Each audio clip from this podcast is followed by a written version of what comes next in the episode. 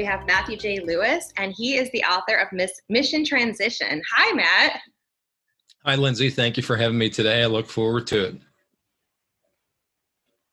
You look for yes, and and I loved your book by the way. Thank you. I did listen to it on audio because it was easier to you know to get through because I'm not a big reader. So thank you for putting it on audio. Well, good. Well, you can thank Harper Collins. Um, I I tend to be more of uh, old school hard copy person. I like to uh, touch things that I'm reading, be able to bend uh, bend the corners of the page and make notes and what have you. But uh, yeah, they've got it in half a dozen different formats out there. So let's start out with a little bit about yourself and what you your military career, kind of how you got started into this like path of your what you call your passion project. Sure. Well, I don't know how far back we want to go. I'll, I'll take it from. Uh, you decide. okay, I'll, I'll, I'll take it from from active duty. So I was commissioned as a second lieutenant in the armor branch of the Army. Uh, way back in 1991, coming out of West Point, I spent five years active duty, and uh, then segued into uh, call it a secondary career in the reserves as it relates to the military. Uh, it was the mid 90s uh, rationale for making that move. Uh, you, students of history may recall the military was largely in downsizing mode. I didn't see uh, too much of a uh, uh, future for the military and saw transitioning to the civilian world um, as a better future for myself and my family uh, coming out, I, I re- recognized in myself I didn't have uh, all of the skill sets that I needed to be successful in the civilian world. I'd done some shadowing, some informational interviewing, recognized that I needed to kind of upskill myself. And so um, I used graduate school as my transition vehicle, uh, which for me ended up doing a couple things. Uh, one enabled me a, a couple years full time to uh, rub elbows with peers that had been living, working in the civilian world to kind of learn from them the way the world really works, uh, and also uh, enabled me to upskill such that when I eventually landed in the civilian world, I had some skills that would actually mean something. Uh, which you know, coming from the army as a trigger puller was was a big deal. Was it uh, very marketable? what do you mean? no, well, I mean, it, it, it it raises uh, the point on a couple things. First, uh, is a misnomer that civilians have about military, generally speaking. Um, the, the, stereotype that people tend to have, perpetuated by mainstream media, Hollywood, et cetera, is that everyone serves in a combat arms capacity. They're trigger pullers, they all have PTSD, and they're all mm-hmm. fractured. And you know, the reality is, uh, couldn't be further from that. Uh, the reality is, more than 85% of people in the military serve in roles and capacities, functions that could directly uh, accrue to an organization in, in, the civilian world. Less than 15% serve in a combat arms capacity. Now, that said, that doesn't necessarily mean that uh, military personnel coming out want to stay in those roles. In fact, more than half end up in a civilian uh, career in a field that is different from uh, the one that they were in, in the military. So uh, anyway, I my example, I was one of those combat arms people shooting big bullets down range out of tanks, uh, and thankfully, I suppose we don't have tanks rolling down the, the street here that I could you know yeah, directly translate that skill set. so anyway, I, that you know, I needed to pivot a little bit and uh, upskill, and so I did. Off to the corporate world, uh, stints at uh, places uh, like Procter and Gamble, General Electric, and, and Deloitte. And over the course of that time, you know, when I got out, there really wasn't much of uh, by way of transition support. Um, the Army had what was called Army Career Alumni Program. ACAP was really at its in its infancy. It was administered in the last five days on active duty. When you're running around base or post trying to get a hundred other things done, it was uh, an exercise in the blind, leading the blind, and checking blocks.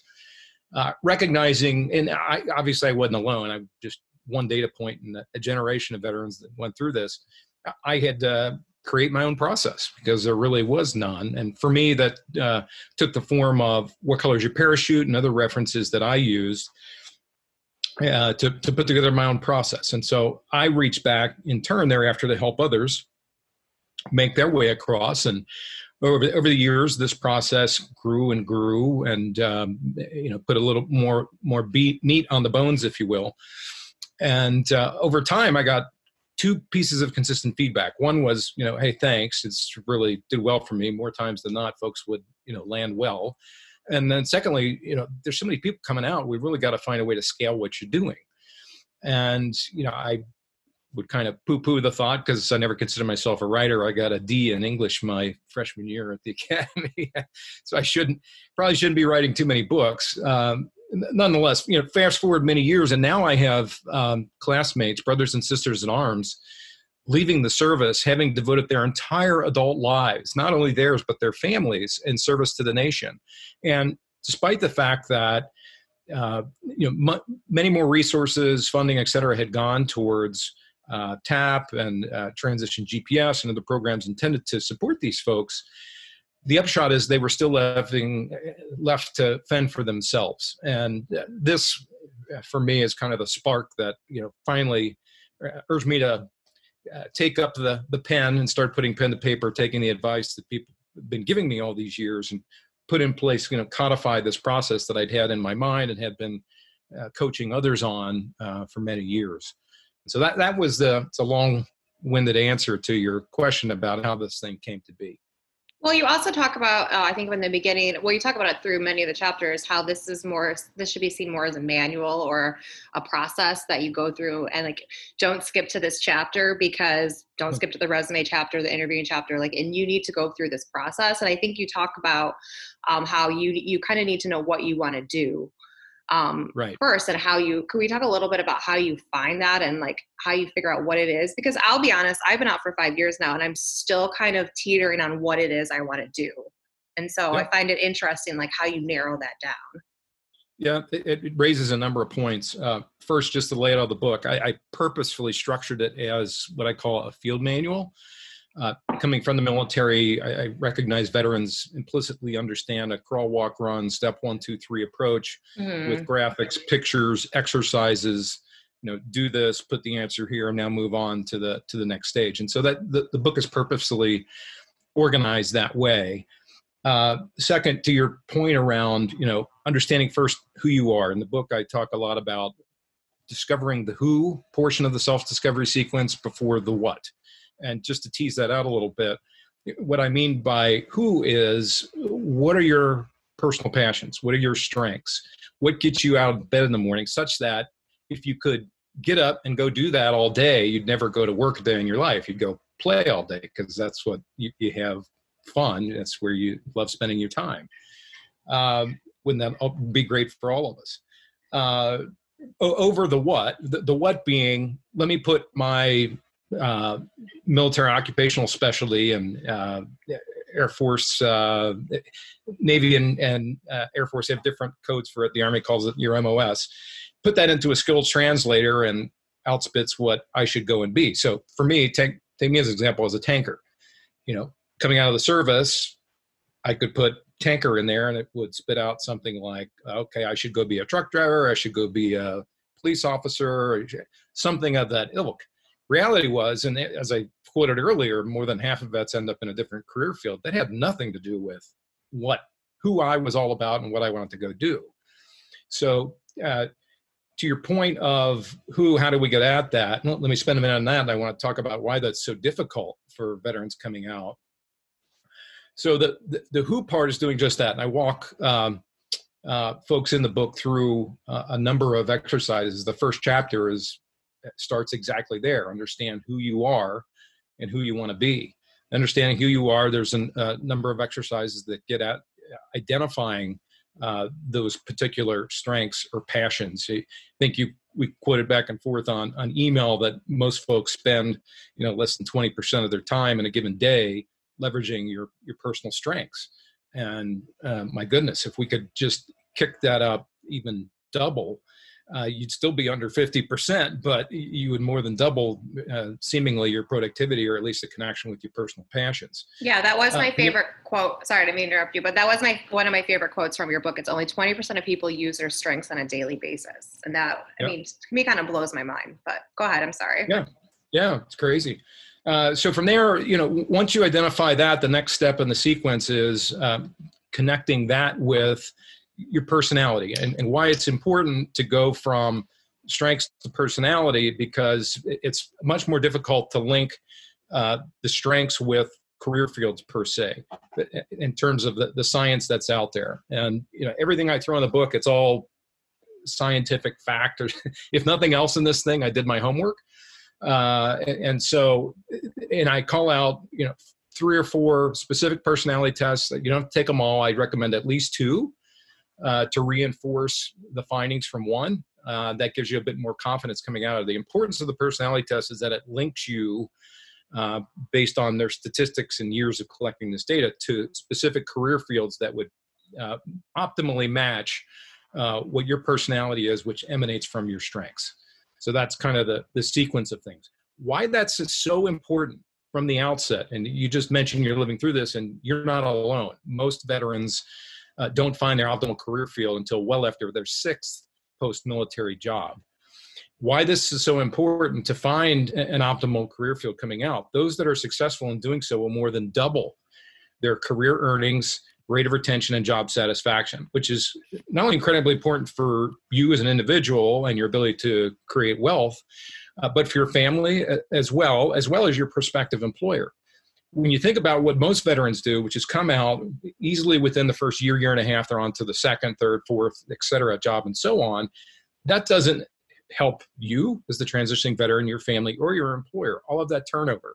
Uh, when you consider the cost involved as an employer and having to backfill that employee and retrain and, and hire, all the costs involved there. But think of it from a personal standpoint. You know, each one of those moves for you puts you that much further behind from being vested in uh, whatever retirement plan your prospective employer might offer you. Uh, time and grade, if you will, in that organization, which would lead to uh, you know jumps up the pay band, raises, promotions, what have you. Uh, all of that starting over and over again. That that churn, if you will. Well, I uh, also the inconsistency for your family is they also go through this process Absolutely. with you. Yeah, and if if those jobs involve a relocation, my goodness, you're jumping all around the the country every you know so many months. That's just uh, it, it's not a settled place. And uh, if, if there are kids in the equation, I think it's even more difficult on them. So very important that we find that. Uh, if I could spend just a minute talking about, you know, why th- this is so difficult uh, for vets, you know, this has a lot to do with the mission first culture of the military.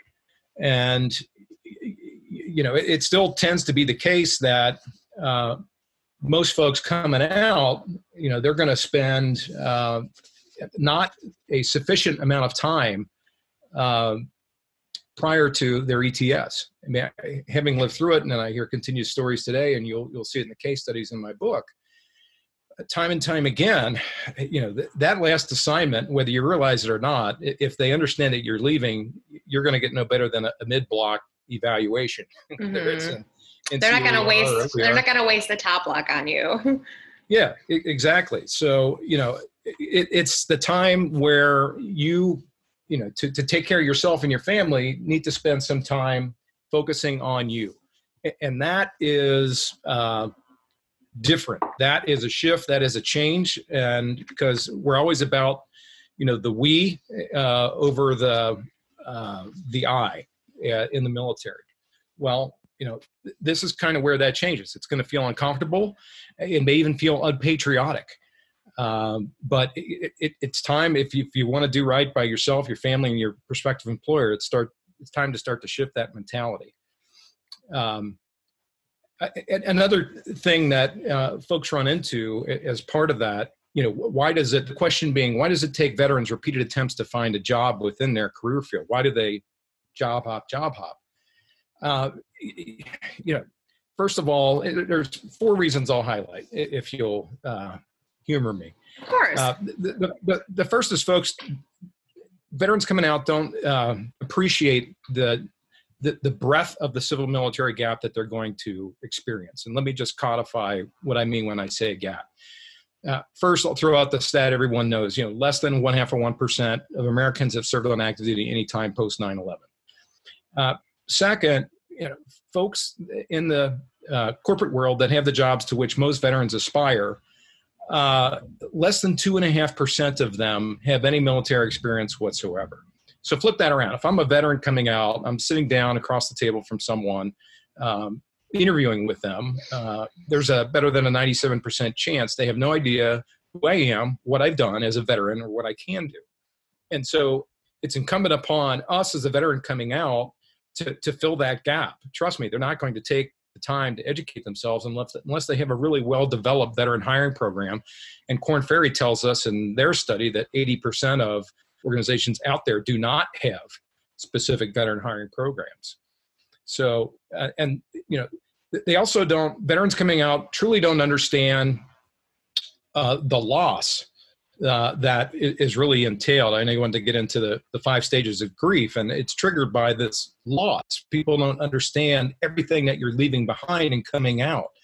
When you leave the military, you, you lose a real part of your identity. You lose your rank, you lose all the awards that you've worn on your chest all these years, the instant respect that comes with that, and the recognition of that uh, you lose whatever authority came with that rank. You can no longer, you know, bark out orders, uh, whether it's supported by UCMJ or, or not, and expect that those will be followed.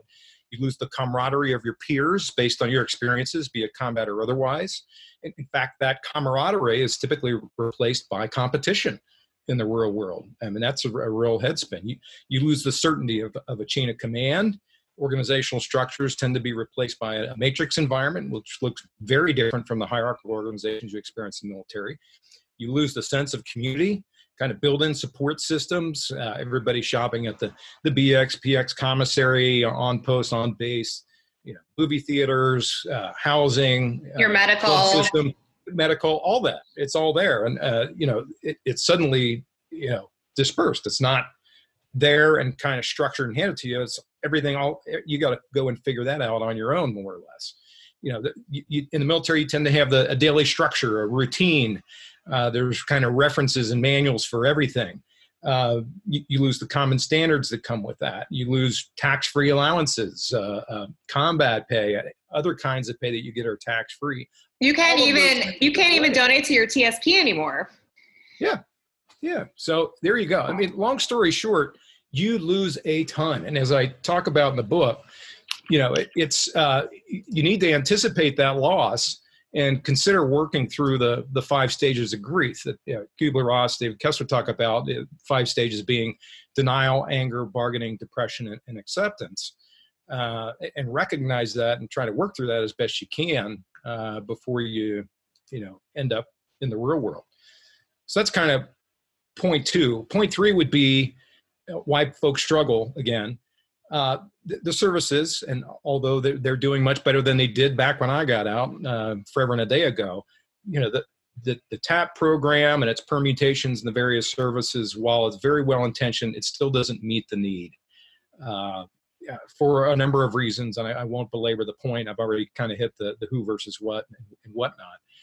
Uh, and, and then finally, you know, because of the mission first culture of the military, it tends to prevent you from optimizing the benefits that you have before you go out, uh, such as attending TAP numerous times, attending at least 18 months ahead, bringing your, your spouse or partner with you to attend that, uh, as well as after, you know, taking advantage of post 9 11 uh, GI Bill, taking advantage of tuition assistance while you're in, attaining civilian recognized certifications uh, licenses, uh, things like that, that would translate immediately be recognized in the civilian world, such that you don't have to go and reapply and reattain the same things for which you already have the the experience and accreditation for. So, um, yeah, th- th- there's a number of things systemically that uh, explain that job hopping that tends to occur. And if, if we can recognize that sufficiently in advance head that off and put some of these solutions in place that I advocate for in the book, I believe you're going to be so much better off. Well, it was interesting, yeah, the the part about the five stages of mourning because I when I left the military, I also went and got my master's degree, and I was so I was not really around anyone that was military, and I did I felt a huge sense of loss because I mean even though like you know in the military I'm having a bad day So, what does that mean? Well, it doesn't really matter what it means because everyone around you knows what that means. It could mean that I'm having a bad day with my wife. It could mean that I'm having a bad day for combat. You know, I didn't sleep last night. And you kind of just give that person their space and you know you, you just kind of know what that means and you're surrounded by a community that understands or at least you know can be there to like you know to, to to listen to you talk or just just be there and then you get out and you're around people that have no idea what that means and just no idea how to even like talk to you or you talk to them so it's interesting um, and i think so my my five stages of the mourning actually like we're through the years you know you say the mourning yep. you say the depression yep. and, and i think that those stages can actually last you know a yes. long time and you and, you know as you know you know the um the mentalness behind it is that you know you you kind of go through those stages and then you come back and go through them again and and they're just kind of like they're kind of intermingled with each other so. No that's right yeah. and, and the, the, a point you raised there uh, brings up another great point which is you know you coming out you're you're not doing this alone. I, I speak in the book of, um, of we as veterans having a tribe amongst us and to be successful in bridging that gap and connecting with uh, vets on the outside that have gone through it to understand the path, lessons learned, what have you. Uh, uh, but also take advantage of, of folks that uh, are in organizations that can help bridge that gap through, the, you know, the, the simple word here is networking. And it, yeah, so let's get word, into networking. yeah, it's a word with which I suspect many folks in the military are, are uncomfortable with. Uh, I believe it t- tends to take on a negative connotation, uh, such as in that it's seen as being unidirectional, uh, meaning that uh, you know I'm going to reach out and you know kiss the boss's rear end to try to get ahead. Uh, something it's something that tends to be viewed as uh, a means to help yourself in an untoward way that's not entirely above board and not an equal uh, or level playing field. Uh, that tends to be the connotation, and, and that's being charitable. There's other uh, connotations in the military that I've experienced where with individuals getting involved in multi-level marketing schemes per se, where networking takes on the, the form as being part of that uh, multi-level marketing issue. And uh, anyway, for me, it, it came across certainly, and as I spoke with people and, and doing the case studies in the book, they they reflect the same. So recognizing that it has a negative connotation, I try to head that off and uh, uh, let's redefine networking in the real world for what it actually is. It's a, it's supposed to be a mutually beneficial experience whereby both individuals benefit from the conversation, the relationship. It's not intended to be a, a one off uh, sort of thing. It's supposed to take on the form, uh, call it a you know coach, coach, coachee, mentor, mentee.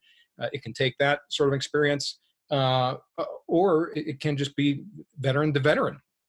And you know, again, not everyone has these veteran hiring programs, but those that do, you know, please take advantage of those. And even if they don't, you know, leverage the tools out there, social networking, what have you. Uh, LinkedIn's a great example. Uh, to identify those with military experience that you know may be uh, either working in an organization that you're targeting or living in a geography that you're targeting uh, to head out. Um, and as part of that, I, let me also throw out, um, and we can get more into this, veteran collaboratives and the, the important role that they can serve in helping you get settled and coming out in particular geographies around the country and get connected not only with extended networks but services you might need in whatever community you're in as well. Um, anyway that that networking and the again i'll walk through as i do in the entire book a series of exercises. The, the first exercise is simply identifying what your network is. I tend to think of it as concentric circles the, the innermost circle being who is it that you know uh, that you could pick up the phone or send uh, an email or a text to uh, that could help answer your questions about whatever it is your geography, your employer, your and whatever your issues are going to be in that area, housing, you name it. Uh, and but then your secondary, back to the concentric circles, you have secondary and tertiary elements of your network as well. Who are the folks that your primary network know that could connect you to them, and then they to the third set? And the, the sooner that you can connect from the primary to the others and ultimately get answers to the questions that you need, whether that's within your prospective organization, within the community, for whatever services it is, the, the better you're going to be, number one.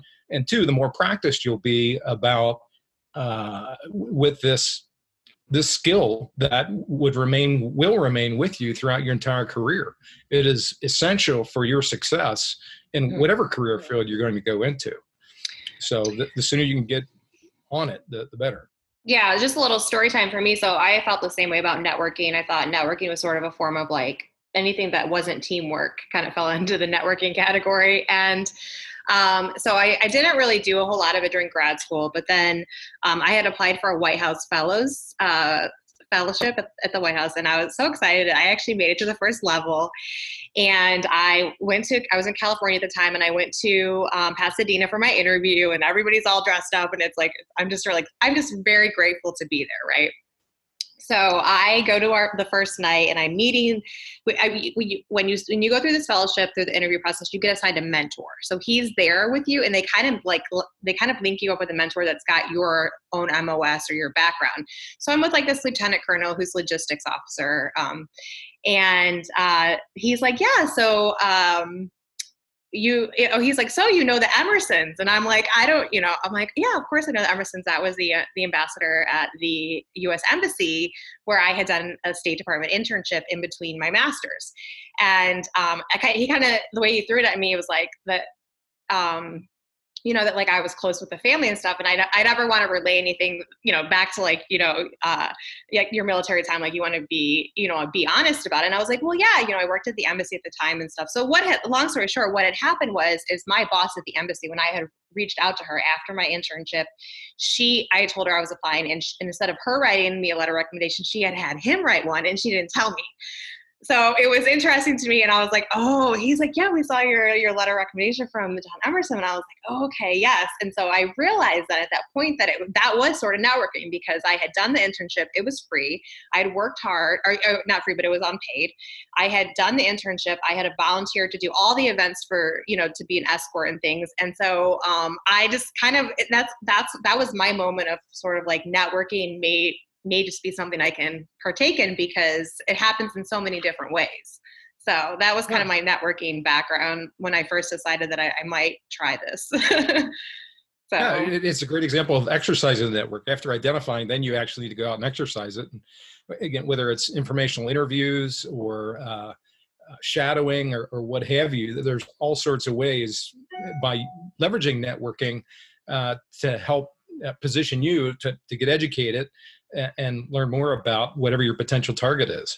You know, there's social media and there's tons on the web these days to to do your due diligence and, and research, which you know you really need to do before um, you show up and start asking people for help. Uh, you don't want to show up without having understood their background and what they are. One, for the simple point of uh, being acting as an icebreaker and initiating discussion, uh, but two, you know, asking questions that can be substantive and not re- repeating things that you already know and can be easily found online. That tends to put off people if you're reaching out. You you want to be cognizant uh, that they're ceding their time to you and their time is valuable the civilian world, you know, time translates to money. So you want to be mm-hmm. sensitive to that and uh, be very efficient and effective with the time that you ask for. Right. And you also talk about, uh, you talk about you know getting your linkedin profile set up and that can seem like a that can seem like a huge task for someone who's never had to actually do that but you go through in your book and you talk about the steps and um, i realized during uh, during listening to your book that i had a few things on my linkedin. I probably you know like my picture was a little grainy and maybe wasn't the right position some things i had you know just i had to go back and look at my profile as well because you gave some really good tips in there. But just how you get that set up and that i mean that can be a great tool to to do what you want to do yeah, it's really table stakes element, and you know, LinkedIn's been great over the years. They offer you a year's worth of premium service for free as a veteran coming out. So check that out uh, when you're coming out. That gives you capabilities that the, free version doesn't necessarily offer. Well, and I've also found too that uh, there is a huge well it's actually not huge it's very small but once you get into it there is a there is a veteran network on linkedin that is, is a tight tight network and so to kind of just start to get into that and see what people are doing with their lives it's it's interesting That's right. There, there's literally hundreds of, of networks out there that you can get plugged into. And again, leverage that as part of your uh, overall uh, mission, if you will, uh, to educate yourself about others and about the targets that you have in mind. So, a few other things I wanted to discuss with you uh, to kind of go a little bit forward in your book. You talk about okay, so once you land the job, you kind of have to realize um, that your your civilian counterparts may not have experienced all the things that you have and kind of that interaction piece if you could talk on that because I, have definitely felt uh, that especially going to work on the hill when everybody around me was uh, probably about 25 and i was like 38 and so um, just how how what is your advice on that kind of yeah so in a word what you're speaking to is a difference in culture uh, that folks tend to experience. And what I tease out uh, towards the tail end of the book are what I call the, various cultural dimensions that uh, define the differences in culture between the military and the different environments you'll likely experience in the civilian world. Uh, culture is uh, really d- defines the the way in which people uh, behave collectively in an organization. It tends to be based on the values uh, that uh, those organizations hold dear. So, you know, I, I talk through the military and, and, its values, and regardless of what service you're in, they, they each have a slightly varying set of values. But if you roll them up together, uh, you end up with a, a set of values that tends to parallel a number of, of behaviors uh, that, that speaks to what uh, military culture is all about the, the mission first environment the team first first approach, the hierarchical structure, the formal power bases, uh, and you know I parallel that through uh, approaching two different, uh, two dozen different cultural dimensions, and I, I contrast that with two different types of civilian organizations, and I, am you know ballparking there, but at, at a high level, there tends to be you know larger, more uh, bureaucratic corporate organizations, civilian organizations, and I would contrast that with a, a, second group of organizations that are smaller, more entrepreneurial in nature. And I, I, go down each of those couple dozen different cultural dimensions and speak to how they're either similar or different. And to the extent that there's differences, what you as an individual will need to do to prepare yourself um, one to, to reach out and do the homework to understand that those differences actually exist. That's the hard part. But with that understanding then how do you prepare yourself for entering an environment where there, these differences are going to exist such that you can modify your behaviors whether it's communication style uh, leadership approaches? You may not be used to flexing your leadership approach and I portray you know half a dozen different leadership styles and how those can flex in, in different situations. Same with communication styles. Uh, but you know everything from uh, you know I'll just highlight a few. You know purpose. And again, the military is very mission uh, focused organization. The, the, motivation or purpose behind a, a, lot of things, unless you're working for a, a nonprofit, uh, tends to be money and you know that in and of itself is a, a, core thing that really makes people's heads spin you know we're used to uh, you know god and country and carrying the american flag and all that it's easy to understand your purpose and mission when uh, you know your your purpose is to fight and win the nation's wars uh, suddenly it's not and it, it's very different again it's going to feel uh, selfish. It's going to feel different. It's going to feel unpatriotic. But this is where you need to do, and again, I'm kind of getting into some of the exercises here, but it's a key one. And to help you define your new normal and help you understand how uh, you as an individual, your, your, purpose, your passion, your personality, your career field, uh, all matches with that that purpose and purpose in the organization. So for me, just as by way of example, uh, I work for a, a large professional services organization and you know we as military people we serve. We, we find much of our value in serving others. Mm-hmm. in fact I, I, quote gandhi in the book that the best way to find yourself is to lose yourself in the service of others. And so for me that's how i'm able to connect what i'm all about and that core uh, personality trait that i have coming out of the service to what i do today. I still serve clients every single day. It just takes a, a, different form and a different environment. Uh, so for me, it's still all about service. That's what gets me out of bed more. But that's just a single cultural dimension. you know, and there's, like I said, a couple dozen others here. Leadership basis, organizational structure, the power basis in the organization, the way in which onboarding and training takes place, the way in which compensation uh, is allocated, the way in which rewards and recognition is handed out. All of these things um, tend to be very d- done very differently depending on the civilian environment you're in. And I walk you through all of these things and exercises like I just described around the purpose uh, about how to to bridge that gap such that you don't find yourself in this new organization and your head spinning because you're experiencing these two dozen differences all simultaneously, which is what tends to happen. Right, and I also feel like those differences because they can at times be so large that you you can also start to isolate yourself or just feel like you don't belong there, and it's like a year later and you're still kind of not getting it or not maybe wanting to get it because you just feel like you're so different. So I think that those right. things can really start to mess with your productivity, and you know I'm sure at that time like you're you know if you have good supervisors or bosses they see that and maybe you don't become the employee that they thought or had hoped that you could be. So you kind of have to like when I was reading your book I thought about that you kind of have to gut check yourself and um, say, you know, well, I need, I think you talk about, you do, you talk about creating new experiences or joining the veteran organization or, right. you know, things with inside your business or your workplace that can help you integrate and finding those people, like you also said, that you can reach out to and that can help mentor you through this process.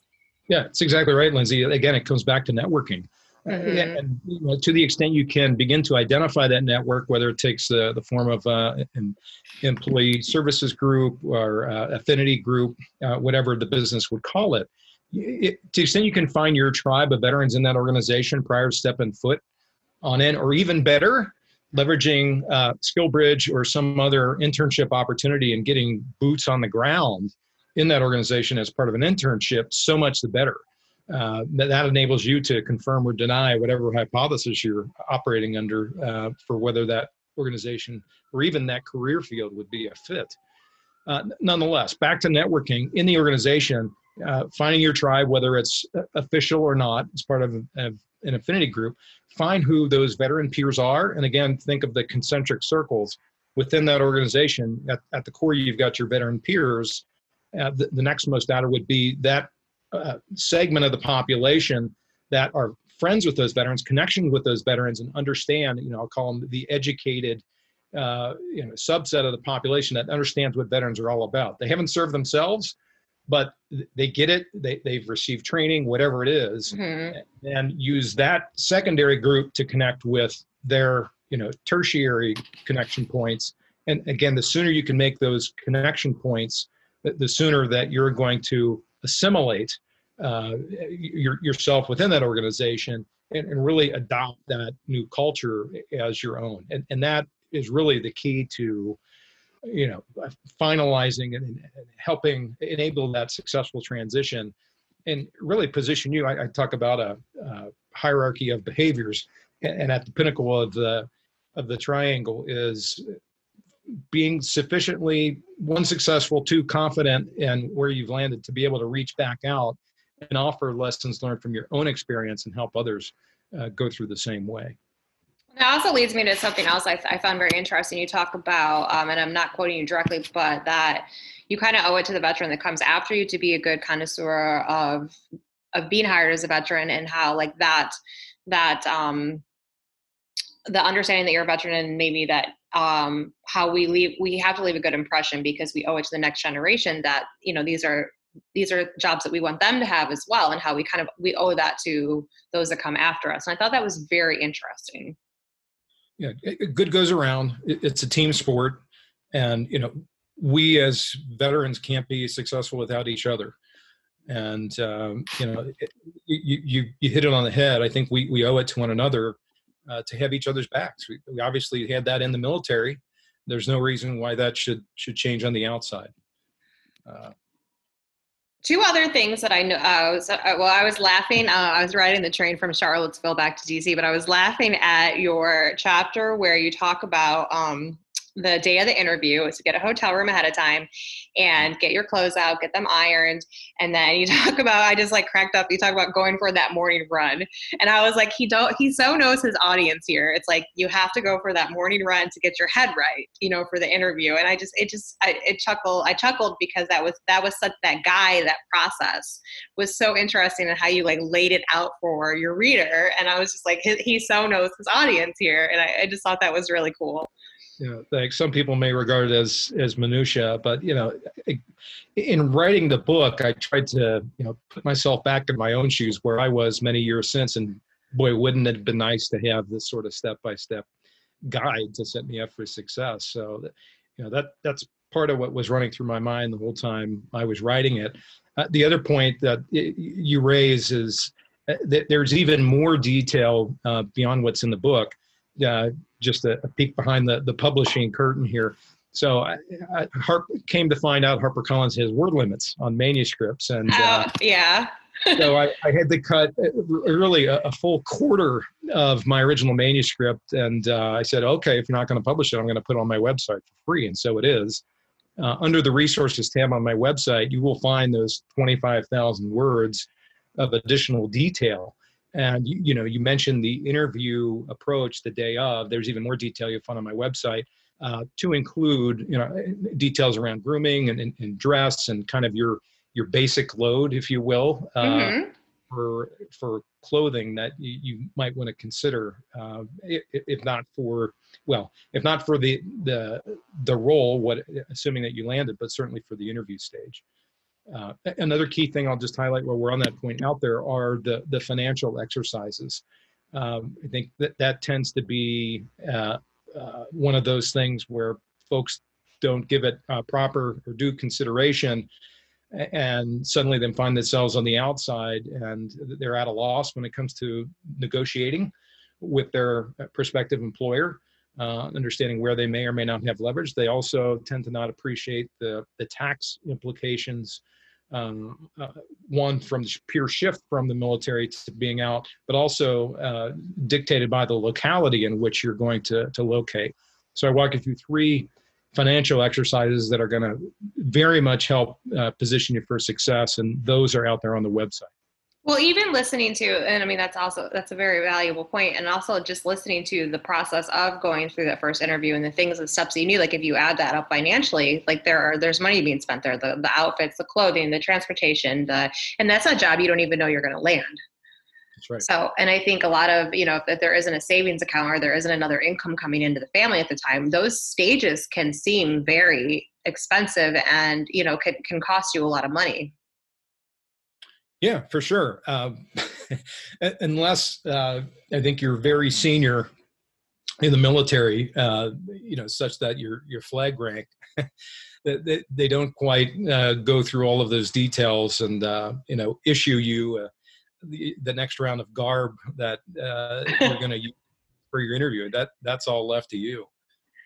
Yeah, so I thought that was very interesting. And then also, um, you you talk about people hire people, not systems. That's right. Can you delve a little bit into that topic? Yeah, exactly right. So, you know, a a fallacy that uh, many veterans make is they think, well, uh, uh, in order to get an interview, in order to get a job, I need an interview. In order to get an interview, uh, you know, I need to send off a resume, and so uh, that logic leads to them creating a resume and essentially carpet bombing the companies around the country with a, a standard resume. And lo and behold, you know, probably less than 1% of those they sound out ever receive a response. Uh, part of that is because uh, veterans sent off in that mode are uh, sent through scanners. And th- those scanners use all sorts of algorithms, automated uh, searches that are intended to screen you out of the hiring process uh, and you know essentially save time for those in the HR department uh, to not have to spend time reading your resume. The, the, the second reason it, it, never gets picked up is because it, it it doesn't have that human contact as a result.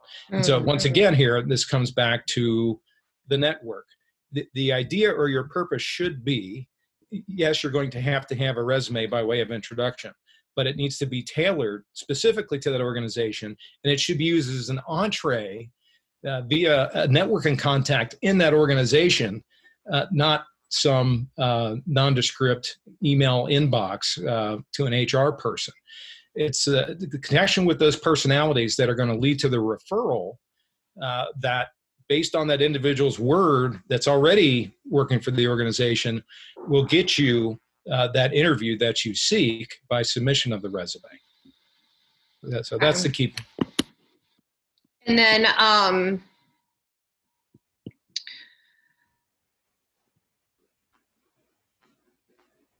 Oh, and yes, this was my favorite. Um, you were talking about hire a reference checker. I like that because I think what you were talking about, where you were getting at, well, I mean, it's kind of like me trying to have my friend call my references and pretend like he works for somebody and try to see what the reference is going to say.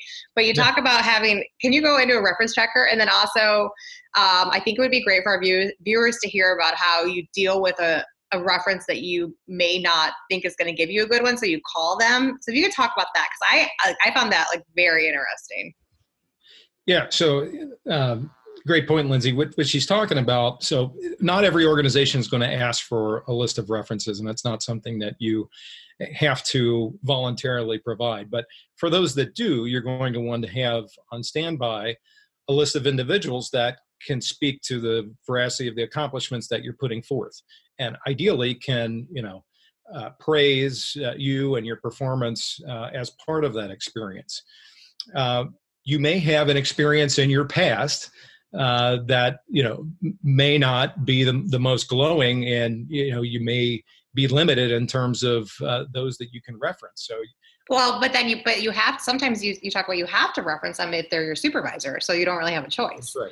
That's right. Standard application forms being what they are, sometimes you do have to put down, uh, the, you know, their their names and contact information. So you may be boxed into a situation uh, where someone you've not had a great relationship with may be called upon to speak to uh, the, the, the veracity of uh, your employability. And so these, uh, you know, call them uh, reference checkers, if you will, uh, you can do as you said uh, or there's you know agencies that you can hire to do just the same. And the, the simple exercise they do is uh, call up those references and you know, see what they would have to say.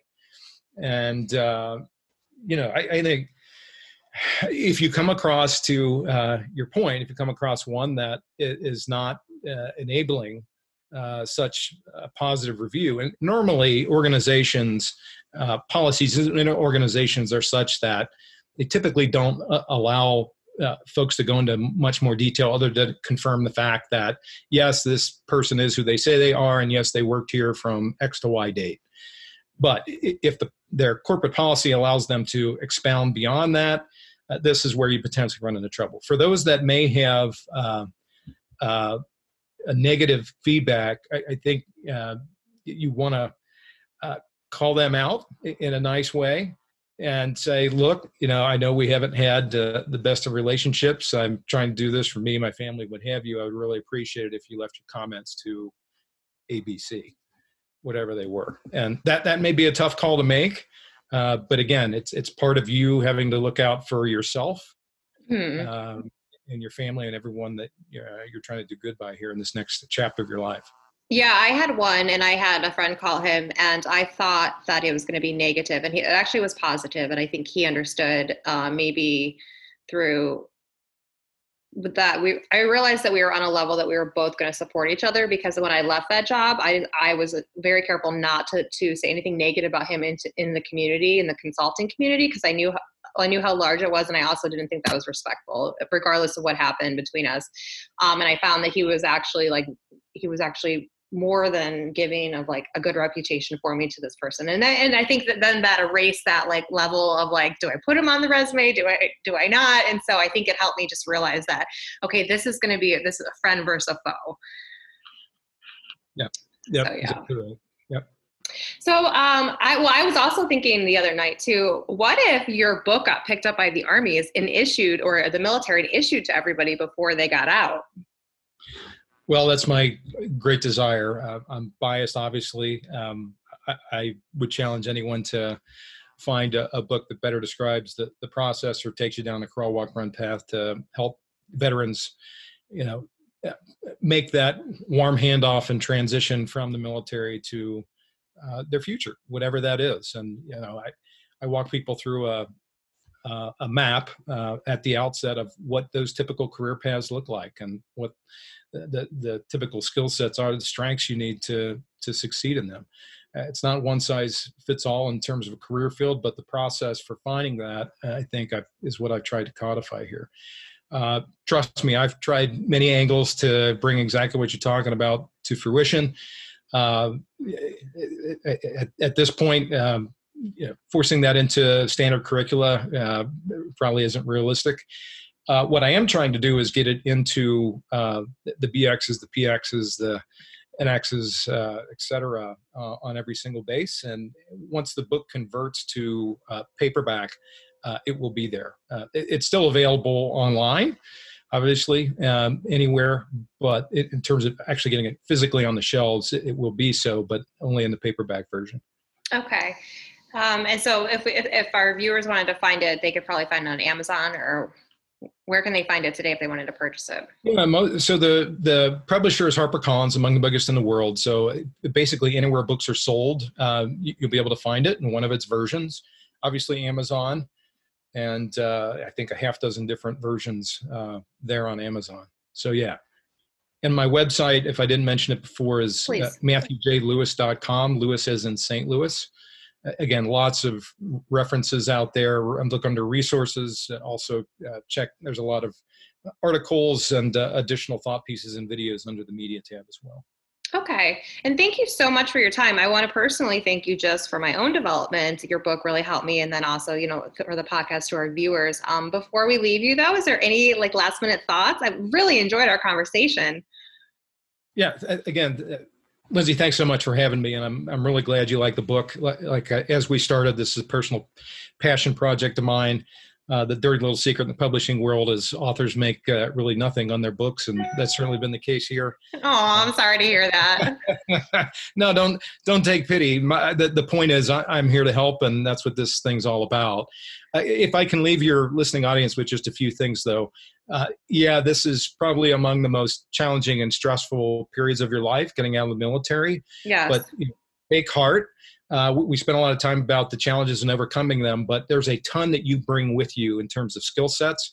In, in some ways, that could, could be hard skill sets, but certainly the soft skill sets that you bring with you from the military uh, are utterly translatable and are going to uh, accrue in a very successful way with, in whatever organization you're in and help them with their productivity and level of competitiveness. Uh, second would be to just to reinforce or foot stomp the importance of tribe and leveraging that tribe via networking overcome your potential initial discomfort with that uh, connect with folks proactively before you get out and uh, certainly keep that ongoing that's going to be an ongoing skill set you're going to need to perfect over time and uh, last thing is you know with regard to whether it's my book or someone else's although I prefer mine, uh, begin reading it early. And I would suggest this sounds crazy, I know, to folks in the service, but you know, as soon as two years before getting out, uh, start to digest and work through the exercises. Again, you're going to find yourself if you come up with those answers prior to getting out and find yourself in an optimal career field, you will double, again, your corporate earnings, rate of retention, job satisfaction, all of which accrues uh, incredibly importantly to you, your family, and your prospective employer. So take care of yourselves, and I'm here to help in any way that I can. All right. Well, thank you so much for your time today. Thanks, Lindsey. Appreciate All right, it. Thanks. Bye. Bye